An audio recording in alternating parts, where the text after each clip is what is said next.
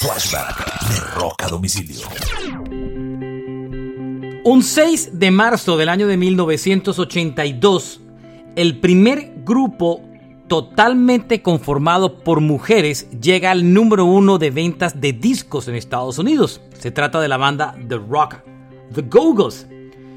El álbum se llama Beauty and the Beat.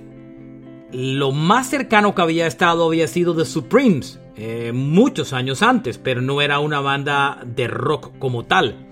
The Go-Go's llegaron al primer número uno impulsado por dos canciones, Our Lips Are Sealed, el primer single que llegó hasta el puesto 10 de lista de Billboard, y la segunda canción que se llama We Got the Beat.